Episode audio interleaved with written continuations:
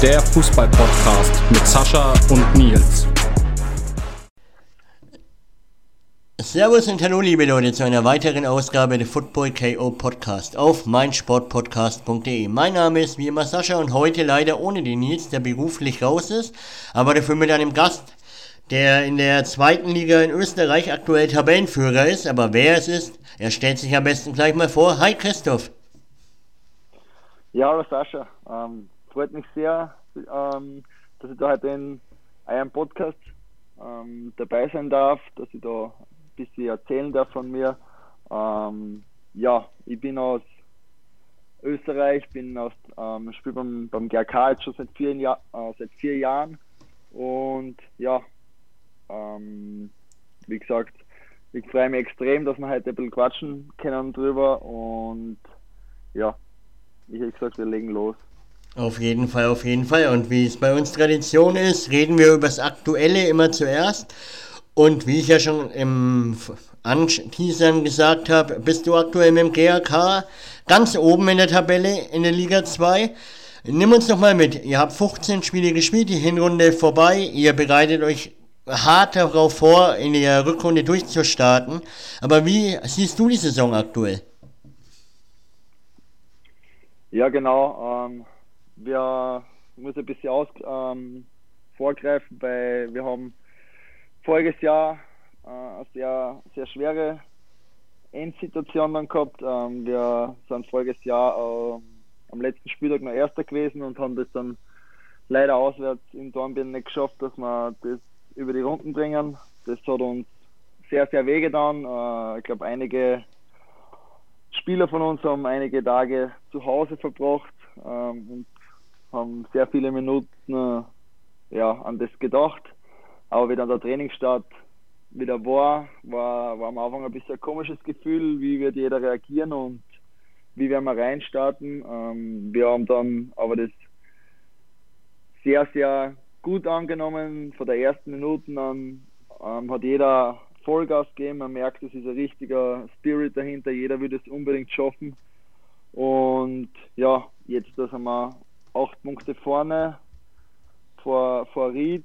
Ähm, es wird schwer genug für uns, dass wir das über die Ziellinie bringen, aber wir werden alles dafür tun, dass wir heuer ähm, ganz oben stehen am Ende der Saison. Auf jeden Fall, wie du ja schon gesagt hast, acht Punkte. Das sind zwar jetzt im Fußball nicht viel, aber es sind trotzdem acht Punkte und ihr startet jetzt am kommenden Wochenende. Also wir nehmen heute am 12. Februar auf. Äh, wir starten am kommenden Wochenende in Amstetten mit der Rückrunde. Ähm, wie lief die Vorbereitung bisher für dieses Spiel und macht ihr jetzt mal irgendwas anders, was ihr eigentlich äh, die ganze Saison gemacht habt? Oder ihr bereitet euch vor, egal auf welchem Platz ihr gerade steht, ihr bereitet euch immer gleich vor. Ja, genau. Ähm, bei uns schaut die Vorbereitung immer eigentlich gleich aus. Ähm, es war jetzt ein bisschen schwieriger, weil in Österreich da ähm, Winter ist und ja, wir haben jetzt da heute das erste Training auf, auf Rasen gehabt, wo es natürlich wieder sehr, sehr schön ist. Ähm, den Kunstrasen, der, er hilft uns im Winter, aber Freunde werden, werden, werden wir nicht werden. Ähm, ja, wir haben jetzt am Samstag das erste Spiel gegen Amstetten, die äh, ich glaube sich im Winter sehr, sehr gut verstärkt haben. Ähm, das sieht man auch bei einer Ergebnisse in der Vorbereitung. Haben jetzt da ähm, zum Beispiel Wiener Sportclub, der in der dritten Liga in Österreich spielen, mit 8-1 geschlagen und ähm, ja, die sind glaube ich sehr, sehr gut drauf. Nichtsdestotrotz ähm, haben wir auch sehr hart und sehr gut gearbeitet und ich hoffe, dass wir nur annähernd die Leistung auf den Platz bringen, was wir können, weil wenn wir alle Gas geben, dann glaube ich schon, dass wir eine große Chance haben, dass wir dort gewinnen, weil wir einfach einen sehr, sehr guten Kader und einen sehr ausgeglichenen Kader haben. Auf jeden Fall, auf jeden Fall. Ihr seid ja nicht umsonst Tabellenführer mit acht Punkten Vorsprung. Also man hätte ja vor der Saison eher gedacht, dass die SV Ried wieder oben mit angreift, nachdem sie abgestiegen sind, oder St. Pölten, die jetzt schon zwei Jahre in der zweiten Liga rumspielen. Aber dass ihr ja mit acht Punkten Vorsprung ähm, da oben mit dabei seid, ist ja trotzdem nach, ich sag mal, den Schock, was du vorhin erzählt hast von der letzten Saison, trotzdem ein Achtungserfolg, oder? Ja, also äh, ich zitiere da gerne unseren Trainer, der hat gesagt, ähm, lieber 8 Punkte vorne als 8 Punkte hinterherlaufen. Ähm, wir haben ja schon gesagt, es wird sehr, sehr schwer. Es ist eine extrem ausgeglichene Liga. Ähm, man sieht es auch, ich meine, wir sind jetzt zwar 8 Punkte vorne, aber ich glaube, der Rest von denen sind, glaube ich, zwölf Mannschaften innerhalb von sieben Punkten oder so. Also das ist wirklich extrem eng. Und ja, vor der Saison war es sicher so, dass ähm, St. Pölten der große Favorit war. Ried hat man auch gewusst, dass sie einen sehr, sehr guten Kader haben. Und ja, dass wir nach der Niederlage, was wir da in der letzten Runde letzte, ähm, letztes Jahr erfahren haben, so zurückkommen und so punkten, das war natürlich nicht vorherzusehen. Wir wollten vorne mitspielen, wir wollten bis zum Winter mal vorne dranbleiben. Aber dass jetzt da 8 Punkte Vorsprung sind, das nehmen wir natürlich sehr, sehr gerne an. Auf jeden Fall. Und ich sag mal so, der Saison-Rückrundenstart äh, spielt euch ja gleich mit in die Karten. Von der Tabelle her wären es ja eigentlich machbare Gegner mit Amstetten und Dornbrin. Ähm, und erst nach dem dritten Spiel in der Rückrunde kommt dann einer vom oberen Tabellendrittel. Eigentlich eine machbare Aufgabe, aber wie man es ja im Fußball kennt, egal wie die Tabelle ausschaut, die spielen nicht umsonst in der zweiten Liga und jeder kann Fußball spielen von denen. Ja, genau. Äh, es ist jetzt vermeintlich laut Tabelle vielleicht ähm, eine etwas einfache Auslosung am Anfang Wobei ich da gleich sagen muss, es ist absolut nicht so. Die Amstetten haben sich wirklich sehr, sehr gut verstärkt. Die wollen unbedingt oben bleiben, waren auch in den letzten Jahren immer unter den Top 5 und ich glaube auch, dass die jetzt im Frühjahr wieder anders punkten. Die sind wieder, und wir haben uns auch ein bisschen erkundigt, die sind wieder ein richtiger Haufen, eingeschworener Haufen waren und, und ja, ähm, wird sicher nicht einfach. Und ja, gegen die kleinen Gegner musst du halt oft das Spiel machen. Ähm, ja, hoffentlich gelingt es uns, dass wir dass es unter Druck setzen, dass wir dass es gut spielen. Und es ist uns aber eigentlich im Großen und Ganzen komplett egal, wer kommt. Wir müssen unser Spiel am Platz bringen, wir müssen unsere Intensität am Platz bringen. Und wenn wir das schaffen, dann haben wir, glaube ich, gegen jeden Gegner in der Liga eine gute Chance, ähm, als Sieger vom Platz zu gehen. Auf jeden Fall, auf jeden Fall. Jetzt haben wir in siebeneinhalb Minuten die Liga mal, das Aktuelle in der Liga besprochen. Aber du, habe ich gesehen, hast, bist aktuell die Nummer zwei und hast nur im Pokal gespielt. Bevor wir jetzt äh, über deine Karriere fliegen, aber wie gehst du aktuell mit der Situation eigentlich für dich persönlich um? Weil ich glaube, Fußballer sind wir ja alle. Ich meine, ich habe Amateurklasse nur gespielt, aber ich wollte jedes Spiel spielen. Aber du hast die Saison ja nur die Pokalrunden spielen dürfen, zweimal.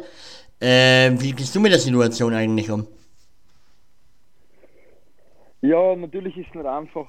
Ähm, ich war eigentlich immer ein Goalie, was, oder Dormann, was, was sehr viel gespielt hat, bis zu einem gewissen Zeitpunkt, wo ich dann meinen Kreuzbandriss gehabt habe. Ähm, habe ich eigentlich durchgespielt, kann man sagen. Dann habe ich den Kreuzbandriss gehabt, da habe ich dann nochmal die andere Seite ein bisschen kennengelernt bin dann mit dem, wie ich wieder fit geworden bin, ähm, eh noch zum GRK wieder gekommen. Dann war ich Einzeldormann, habe dann, glaube ich, auch sehr gut ähm, performt. Und ja, dann ist leider die nächste Verletzung gekommen und damals war der Jakob dann auch schon da, der was jetzt ähm, Einzelgoalie bei uns ist, der ein sehr, sehr guter Goalie ist, ähm, ist jetzt der Dormann der Halbsaison waren, ist voriges Jahr Dormann der Saison waren. Also er macht wenig, wenig falsch und ja, da muss man dann die, die Situation so annehmen und auch so ehrlich sein, wenn er keine Fehler macht und sehr, sehr gut spielt, wird ein Trainer nicht was ändern. Ähm, da wäre der Trainer, glaube ich, sehr blöd, wenn er das, das machen würde.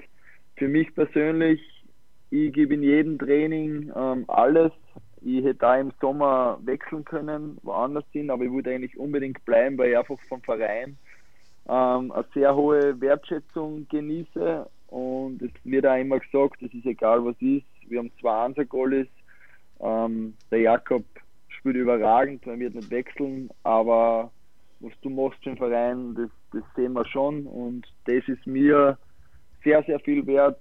Vor allem habe ich noch einen Traum im Fußball und das ist dann doch der Aufstieg mit dem verbundenen Bundesliga-Kader ähm, beziehungsweise ein Bundesligaspiel. Und ja, dem setze ich jetzt, oder das ist jetzt einfach untergeordnet zur Zeit, dass ich nicht spiele. Ja, auf jeden Fall. Also ich meine, wie du schon gesagt hast, du willst natürlich spielen, aber wenn dein äh, Kompadre, da, dein Torwartkollege aktuell so stark hält, glaube ich, unterstützt du ihn trotzdem mit dem Konkurrenzkampf im Training. Und wie du auch gesagt hast, das Ziel ist die Mannschaft und Ziel ist am besten Bundesliga und alles andere muss hinten angestellt werden. Ja, genau. Also heuer zählt es wirklich nur, dass wir das ähm, schaffen. Ich, also ich hoffe, dass wir es schaffen und ähm, ich bin ja überzeugt, dass wir mit der Mannschaft ähm, das schaffen können. Heuer ist halt ein bisschen anders. Das im Training, wir sind wirklich, also ich kann jetzt von unserer Dormann-Truppe reden. Ähm, ich habe in meiner ganzen Karriere noch nie so gut trainiert. Ähm, fühle mich auch sehr, sehr gut und auch die ganze Mannschaft. Also was die letzten zwei Jahre, zwei Jahre da zusammengewachsen ist, ähm, ich glaube, das gibt es wirklich nicht oft. Ähm, wir gehen zu 12, 15 essen, wir treffen uns am Wochenende, wir machen wirklich so viele Sachen miteinander und ähm, ja, da zählt heuer wirklich nur ähm, das Große und das wollen wir alle zusammen schaffen. Auf jeden Fall, auf jeden Fall. Da können wir euch aus Franken nur die Daumen drücken, dass es auch am Ende klappt mit dem Aufstieg und Danke. ihr eine erfolgreiche Saison weiterhin spielt. Und jetzt haben wir das Aktuelle ziemlich gut abgearbeitet und jetzt geht es natürlich im zweiten Teil, wie es Tradition ist, um deine Karriere, um den Rumflug, wo du gestartet bist. Wie bist du eigentlich zum Fußball gekommen?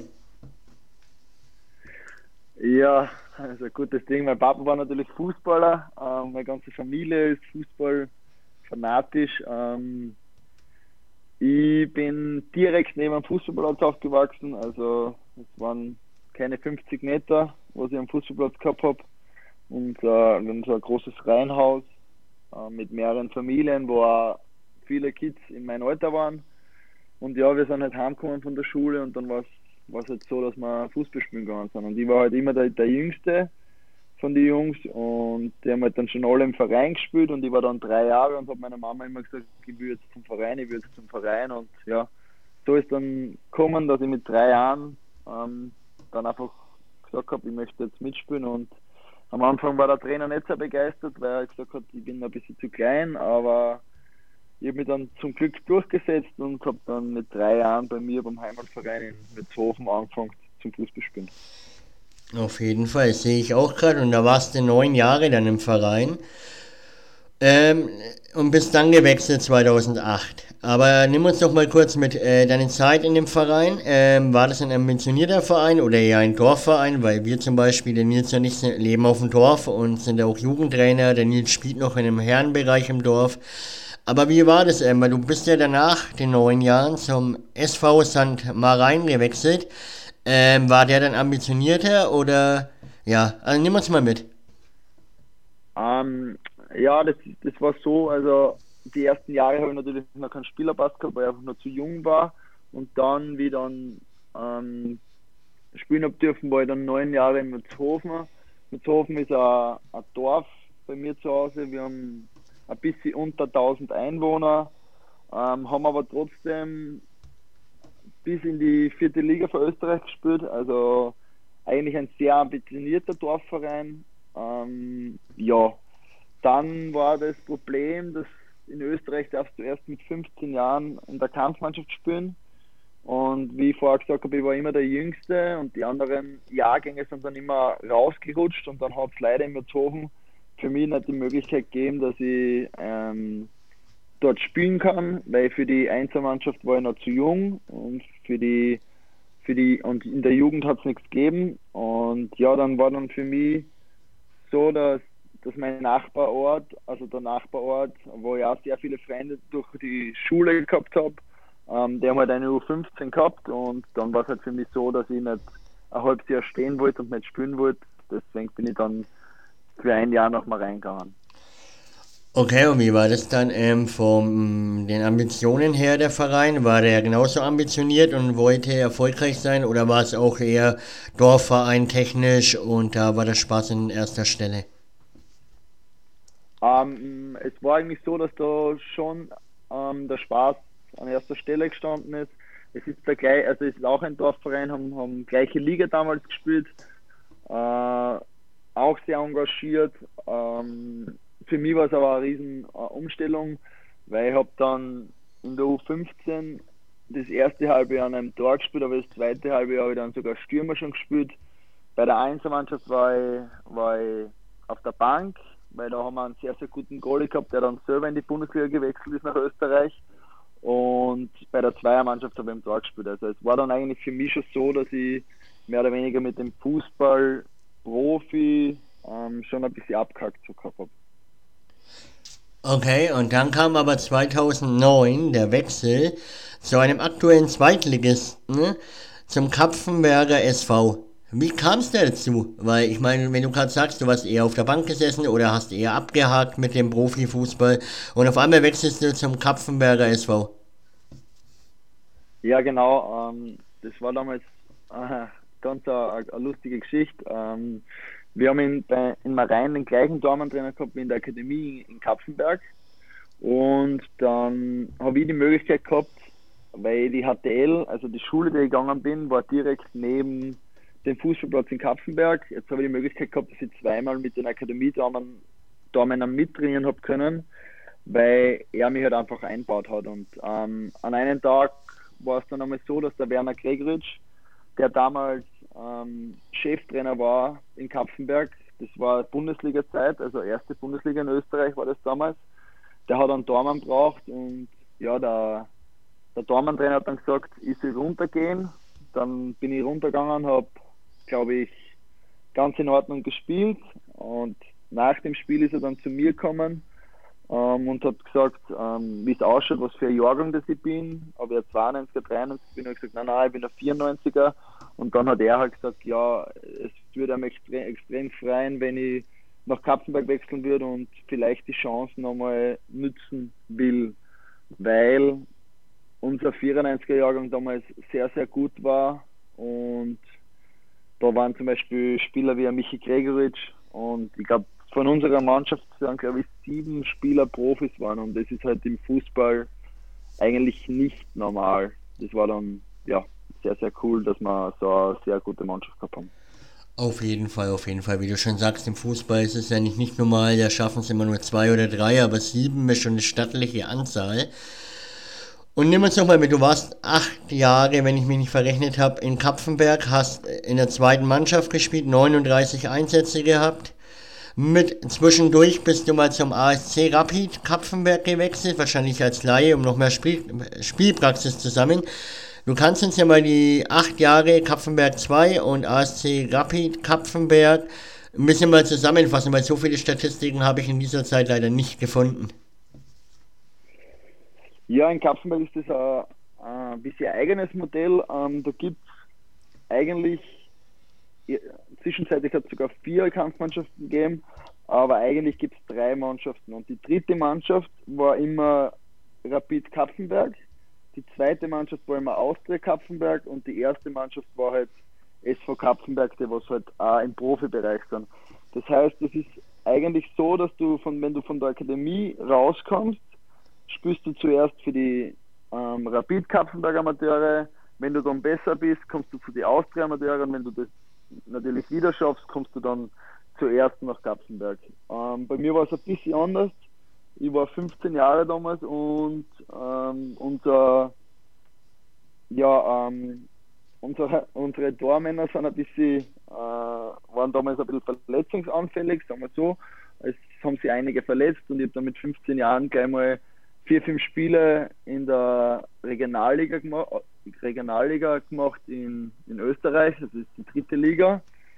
Und ja, nach den fünf Spielen, ich da ausgeholfen habe, bin ich dann ähm, runter zu AST Rapid Kapfenberg und habe dann eigentlich den normalen Weg von Rapid Kapfenberg zu Austria Kapfenberg bis zur ersten gemacht, wobei ich sagen muss, ich habe eigentlich oben, also bei der ersten, ziemlich früh schon mittrainieren dürfen. Also ich war mit 15 Jahren auch schon so, dass ich ein, zweimal die Woche bei der ersten mittrainieren habe dürfen.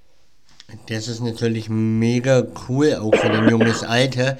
Ich meine, du hast es jetzt mehrfach erwähnt, dass ihr mit 15 in Österreich schon erste Mannschaft spielen durftet. Bei uns in Deutschland ist es ab 18 bzw. 17 mit Sonderregelung. Also mit 15 ist es eigentlich extrem cool, glaube ich. Und deine Kapfenberger Zeit war, glaube ich, auch von den Einsatzzeiten her deine erfolgreichste, oder? Weil ich sehe gerade auch, dass du bei der ersten Mannschaft in fünf Jahren 111 Einsätze hattest. Ja, genau. Also ich bin dann ziemlich früh raus, habe dann auch ähm, debütiert dort, war dann auch Kapitän in Kapfenberg.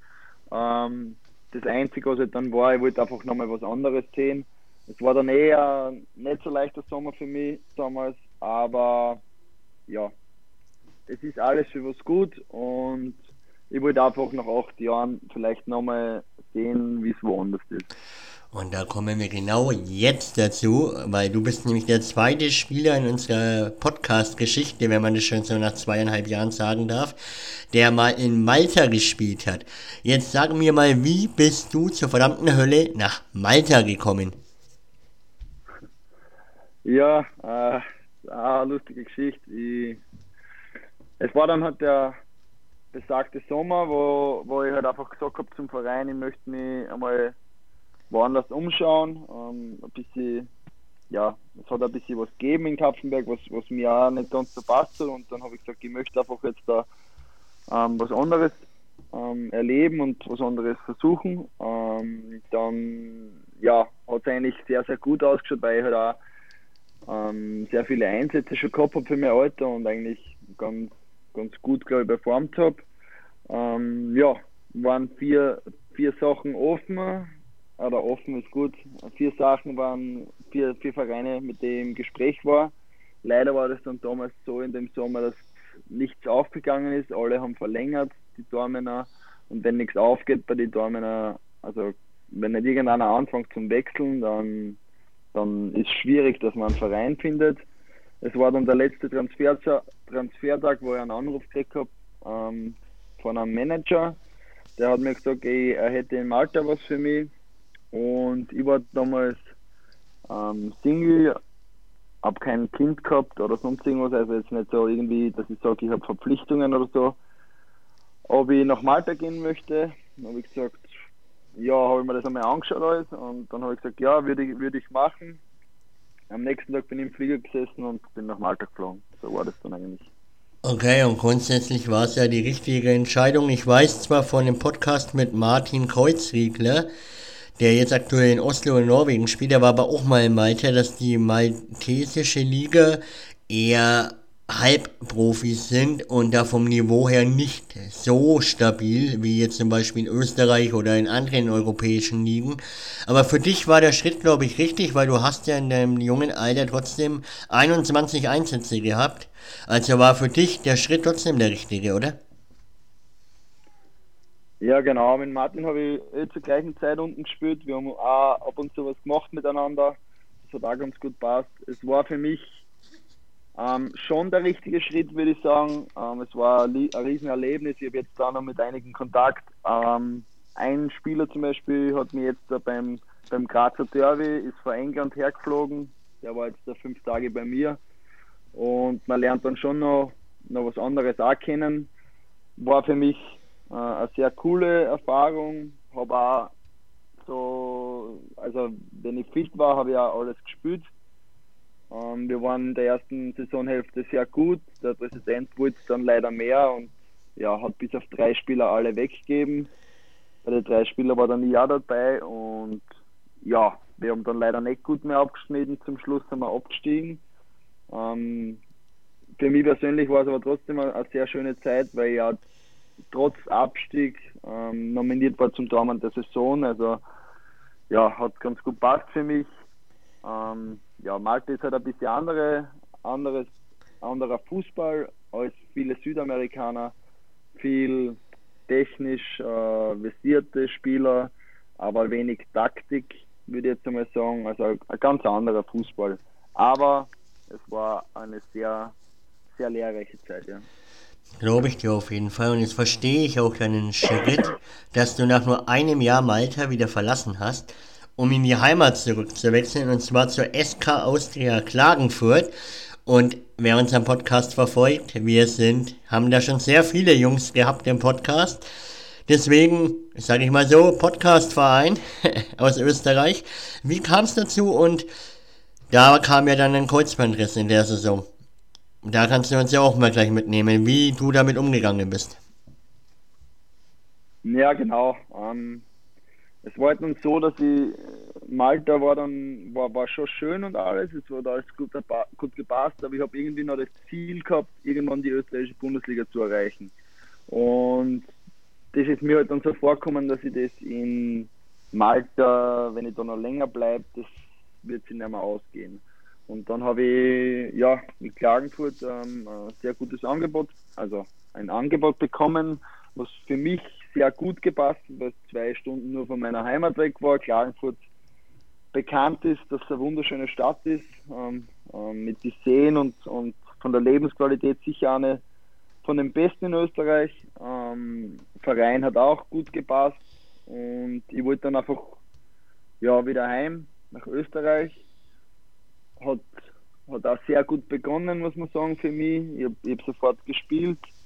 Ähm, ja, bis dann, bis dann leider im Winter der Kreuzbandriss passiert ist. Den habe ich dann, ja, am Anfang war es schon ein, ein, sehr großer Schock, weil ich nicht gerechnet hätte, dass es Kreuzband ist, aber es war dann eigentlich mehr oder weniger alles kaputt. Es war das Kreuzband, der Meniskus, das Seitenband und der Knorpel ähm, ja, kaputt.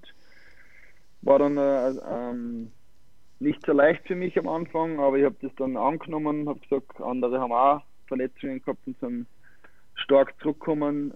Ähm, ja, ich habe dann ein halbes Jahr oder, oder, neun Monate oder so braucht, bis ich wieder Spiele ähm, bekommen habe. Ich habe mir dann für mich auch die Spiele bei den Amateuren genommen. Also ich habe dann gesagt, ich brauche wieder Spielpraxis, weil ja, ich möchte wieder angreifen, habe dann dort gespielt und während ich dort gespielt habe, ich den Anruf GRK bekommen.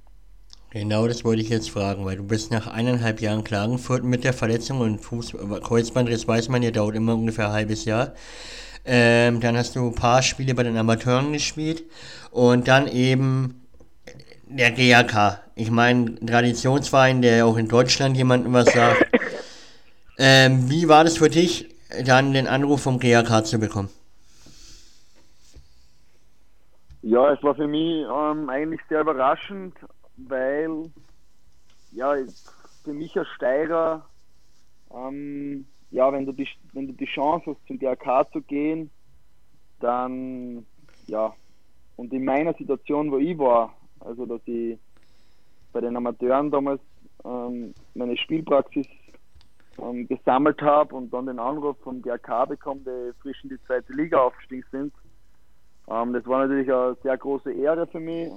Ist dann auch sehr, sehr schnell gegangen. Wir waren uns ähm, sehr schnell einig. Ich wollte unbedingt her. Auch wenn es mir ein bisschen weh haben, weil in Klagenfurt habe ich gewusst, was am Entstehen ist. Aber ja, als Steirer ähm, ja, lasst mich da nicht zweimal bitten und ich bin extrem froh über die Entscheidung. Es war, glaube ich, vom, Fußball, vom Fußballerseite her die beste Entscheidung, die ich jemals getroffen habe dass ich noch zum GRK gekommen bin. Und ja, seitdem, seitdem bin ich jetzt da, ja. Perfekt. Und die erste Saison lief hier einsatztechnisch noch richtig gut. Und dann kam deine nächste größere Verletzung mit dem Kahnbeinbruch. Also gerade genesen, dann zum GRK gewechselt. Eigentlich für dich, wie du gerade sagst, genau die richtige Entscheidung. Aber dann verletzt du dich wieder schlimmer. Und das macht doch was mit einem, oder nicht? Ja, genau. Es war ähm, eine sehr, sehr gute Zeit am Anfang. Das Problem, was dann natürlich auch noch dazugekommen ist, war, dass Corona war. Da hat man dann natürlich auch weniger, weniger Trainings, weniger Einsätze gehabt. Aber ja, das, das war dann einfach so, das hat jeden betroffen. Und dann ist, ja, wir haben eigentlich super gespielt. Ähm, in Linz draußen in der 87. Minute war dann ein Flankenball und ich bin da auf die Flanke rausgegangen mit die Fäuste, bin dann auf den Ball gehabt und dann auch den Kopf vom Gegner und dann habe ich schon gemerkt, dass in der Hand was nicht ganz passt. Dann wollte ich eigentlich weiterspielen, nicht weiterspielen, weiterspielen, nicht weiterspielen. So ist eine Minute lang, glaube ich, gegangen mit dem Physio, bis ich dann einfach gemerkt habe, okay, es könnte, es könnte wirklich was Sinn sein. Ähm, ja, das war damals, glaube ich, im Oktober und es ist dann, eh am nächsten Tag bin ich dann gleich operiert worden. Es hat halt geheißen, dass ich acht bis zwölf Wochen ausfalle. Dann war es jetzt so, dass, dass ich mit meinem Daumentrainer geredet habe. Der hat immer gesagt, ich brauche mir keine Sorgen machen. Ähm, wenn, wenn du fit bist im, im, im Winter, hast du die Garantie, dass du spielst, weil du einfach überragend gespielt hast und ich brauche mir keine Sorgen machen. Dann war es für mich natürlich schon ein bisschen leichter, ähm, weil es waren dann, wären dann einfach 16 Wochen gewesen bis zum Trainingsstart wieder. Das heißt, eigentlich wäre alles aufgelegt gewesen, dass ich wieder hundertprozentig fit war. Aber es hat sich dann leider herausgestellt, dass mein Kammbein nicht zusammenwachsen wollte. Und wir haben alles probiert. Ich habe Stoßwellentherapien gehabt, unzählige. Wir haben wirklich ich hab Präparate genommen, was für einen Knochenwuchs sind. Ich habe wirklich alles versucht, aber es ist halt leider nicht gegangen. Der Körper hat sich ähm, halt anders entschieden. Ähm, ja, bis ich dann nochmal ein zweites Mal operiert worden bin, bin unter Narkose nochmal ähm, mit einer Stoßwelle, also habe ich nochmal eine Stoßwelle bekommen, wieder sechs Wochen Gips und dann sind halt aus acht Wochen, sind halt dann einfach neun Monate geworden. Und ja, in den neun Monaten hat dann der Jakob sehr, sehr gut gespielt, muss man ehrlich sagen. Und hat sich dann auch verdient. Es war dann eine offene Vorbereitung, wir waren beide sehr, sehr gut, glaube ich und ja, es war dann halt ein Eizel vorne, war dann der Jakob Eizel vorne, ähm, weil er unter dem Trainer auch schon gespielt hat, hat, ähm, hat sich das auch verdient und ja, so ist dann dazu gekommen, dass ich jetzt der, der, der Zweierdommer bin. Ja, das so kamen wir am Anfang des Gesprächs und enden auch wieder so mit dem zweiten Teil jetzt. Jetzt äh, du hast ja vorher noch gemeint, im Vorgespräch im Kurzen, dass du schon mal reingehört hast. Weißt du bestimmt, was der dritte Teil ist, oder? Ja, ein bisschen habe ich schon reingehört. Ähm, ich weiß nur, dass eine Frage kommt noch, aber ansonsten, ansonsten lasse ich mich jetzt überraschen. Also, richtig, das kommt eine Fragerunde jetzt. Wir haben, glaube ich, acht, neun Fragen reinbekommen. Und ich würde gleich mit der ersten starten, vom Dominik Grabner. Äh, was war dein wichtigstes Spiel bisher? Ja, ich meine, das kann ich sehr, sehr leicht beantworten. Wir haben es heuer wieder gehabt, aber voriges Jahr das erste Grazer Derby nach 15 Jahren, das war unfassbar. Wir haben leider keines der beiden Derbys gewonnen, haben aber in beiden Service gezeigt, wie gut wir sind. Und ähm, ich glaube, wir haben Sturm Graz, die zurzeit mit Salzburg ähm, ja, mit Abstand die besten Mannschaften in, in, Österreich sind, haben wir wirklich gezeigt, wie gut wir sind. Heuer war es noch enger, heuer haben wir es wirklich, glaube ich, am Rande zumindest einer Verlängerung gehabt, weil wir waren sehr, sehr gut. Ähm, ja, aber das war mit Abstand das, das wichtigste Spiel ja, bis jetzt. Da. Ja, verstehe ich. Derbys sind immer wichtige Spiele. Dann der Markus äh, Riegler, 1981. Möchte wissen, ob du auch nächste Saison beim GAK bleibst, auch wenn du die Nummer 2 bleibst. Ja, genau. Ich habe es ja schon vorher gesagt, ich hätte heuer auch im Sommer was anderes machen können, wenn ich gewollt hätte, aber ich fühle mich so wohl, auch wenn ich zurzeit nicht spiele, ähm, werde ich nächstes Jahr noch da sein, da ich noch ein Jahr Vertrag habe. Also ja, ich hoffe, dass wir nächstes Jahr eine Liga höher sind und ähm, noch ein paar schöne Erfolge feiern können.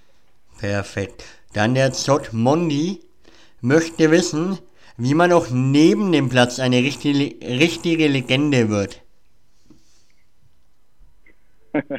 ähm, ja, das ist einer von meiner Jungs bei dir zu Hause, unser, unser Präsident, kann man sagen, oder wie er immer sagt, Obfrau. Ähm, ja, ich glaube, Legende ist ein, ist ein hohes Wort, äh, ein großes Wort, sagen wir so. Äh, Michi Lindler hat uns Jahr auch gezeigt, wie man das wird. Aber ich glaube trotzdem, dass das Wichtigste ist, dass man menschlich immer auf einer Augenhöhe mit jedem redet, egal ob der ja, Fußballer ist oder eine Krankenschwester ist oder ja, ein Polizist, keine Ahnung, alles. Wichtig ist, dass auf einer, einer Augenhöhe alles passiert und ja, dann gibt es natürlich das eine oder andere Wochenende, ähm, wo man sich dann auch vielleicht ein bisschen brillieren kann. Auf jeden Fall. Dann die Lea Höfer-Nick möchte wissen, wer ist der lustigste GAK-Spieler? ja, das, das war in einem anderen Podcast, hat uns das ein bisschen zum Lachen gegeben. Ähm, unser Trainer hat damals nämlich gesagt, dass der Marco Berchtold der lustigste ist. Ähm, da haben wir dann ein bisschen, ein bisschen lachen müssen. Der Berg ist wirklich ein super Mensch und auch extrem lustig alles, aber wir haben halt einen in der Mannschaft, der, glaube ich, der lustigste Mensch ist, den ich, den ich kenne, und das ist der Eloschwili, der, der Levan, der ist wirklich, also wer will, kann seine TikTok-Videos anschauen, er hat ein paar. Es ist, es ist extrem lustig, wenn er was sagt. Und ja, also ich würde sagen, der, der Elo ist der lustigste von unserer Mannschaft. Perfekt. Dann der Stefan Pessos will wissen, was ist das Besondere in Mürzhofen, Heimat einiger Torwartlegenden? Ja, es, es stimmt. Ähm, der Alma Franz, ähm, der war damals im GRK auch Tormann, wie sie Meister geworden sind und ja, wohnt 100 Meter Luftlinie von mir entfernt. Ich habe keine Ahnung, ich habe, wie gesagt, ich habe wegen Spaß angefangen zum Fußballspielen, bin dann mehr oder weniger wegen ein paar komische Umstände ins Tor gekommen, aber ich kann jetzt nicht wirklich sagen, warum es so ist. Ähm, vielleicht ist die gute Luft der frischen Natur oder so, keine Ahnung. okay, dann unsere Freunde von den First Vienna News ähm, will wissen, die besten Auswärtsspiele, was das Stadion und die Atmosphäre betrifft. Ich glaube, ich weiß, welche Antwort er hören will, aber jetzt bin ich mal auf deine gespannt. Das weiß ich, glaube ich, auch, welche das er hören will.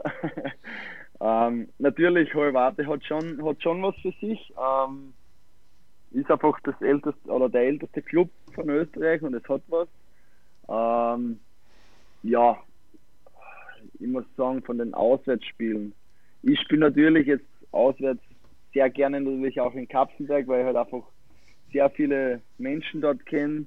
Ich habe es aber auch immer sehr cool gefunden, wie wir noch gegen Lustenau gespielt haben zum Beispiel. Wenn es bei Lustenau gut gelaufen ist und, und bei uns gut gelaufen ist, waren da wirklich einige tausend Leute zuschauen, was ich auch extrem ähm, ja, gefeiert habe. Ähm, ja, was ist denn, ich meine, die schönsten Stadien, muss man schon sagen. Also die, die beiden Wiener Stadien sind schon ein Wahnsinn, was da, was da hin, hinzaubert haben. Ähm, ja, ich kann jetzt gar nicht sagen. Ich würde, ich würd, glaube ich, die Frage vielleicht oder hoffentlich nächstes Jahr besser beantworten können. Okay, perfekt. Dann Askali79 möchte wissen, welcher Club in Österreich dein Herzensverein ist. Hashtag die Burm. Ja, er hat es ja, er hat es ja erwähnt. Ähm, mein Herzensverein sind die Burm. Ähm, nur eine kleine Geschichte. Das ist eine Jungspartie aus Nutzhofen, die 2009 haben wir uns dann wirklich zu einem Verein gemacht, haben wir angemeldet und das sind alle meine Jungs. Wir haben früher viel haben Fußball gespielt, Tennis gespielt, Eishockey gespielt. Alles. Wir machen jetzt noch viel, haben einmal im Monat am letzten Samstag einen Stammtisch, der kann, der der kommt vorbei und ja, das sind einfach meine Freunde von der Kindheit bis jetzt und ähm, die möchte ich auf keinen Fall missen und ja, ist, ist auch immer sehr schön, wenn ich mit einer was unternehmen kann. Also das ist mein, mein Herzensverein. Ja. Perfekt. Und jetzt dann die letzte Frage, was wir noch nicht während des Podcastes beantwortet haben. Welche Position Wär, wärst du geworden, wenn du kein Torwart geworden wärst? Will der Tim wissen. Ja, also unser Kapitän, der, der Markus sagt immer zu mir Unterleger-Zehner. Ähm, ja, würde, würde, wäre schon eine, eine, Position, die ich sehr gerne gespielt habe oder früher auch gespielt habe. In der U15 habe ich dann auf der 10 gespielt. Und ja, habe auch, glaube ich, gar nicht so wenig Tore gemacht mit, ich glaube, 30 Tore oder was das damals waren in, 12 Spielen. Das war, war schon sehr, sehr cool, hat mir auch extrem taugt. Und ich würde sagen, Stürmer, Zehner, das wären so, so meine Positionen, die mir taugen würden. Perfekt, perfekt. Das ist ja dann auch der perfekte Abschluss zu Teil 3 des Podcastes. Jetzt will ich mich erstmal bei dir bedanken für deine Zeit und äh, die anderen haben es ja nicht mitbekommen, die den Podcast hören. Wir hatten vor der Aufnahme einige Probleme überhaupt aufzunehmen. Deswegen bedanke ich mich für deine noch längere Zeit erstmal dafür.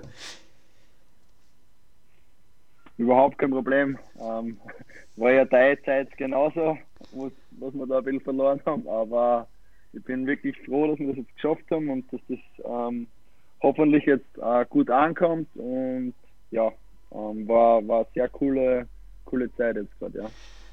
Danke, danke. Und jetzt, wie es Tradition ist, hören dir die abschließenden Worte zur heutigen Folge.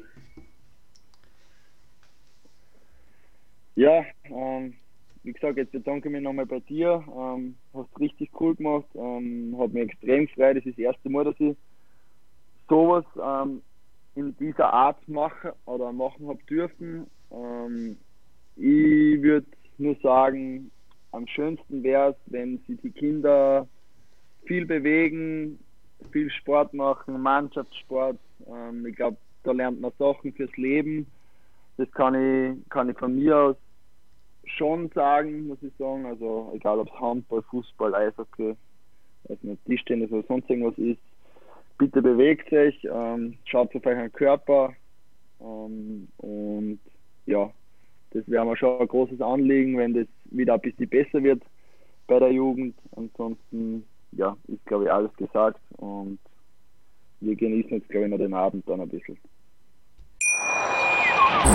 Wie baut man eine harmonische Beziehung zu seinem Hund auf? Puh, gar nicht so leicht. Und deshalb frage ich nach, wie es anderen Hundeeltern gelingt, beziehungsweise wie die daran arbeiten. Bei Iswas Dog reden wir dann drüber. Alle 14 Tage neu mit mir, Malte Asmus und unserer Expertin für eine harmonische Mensch-Hund-Beziehung, Melanie Lippisch. Iswas Dog mit Malte Asmus. Überall, wo es Podcasts gibt.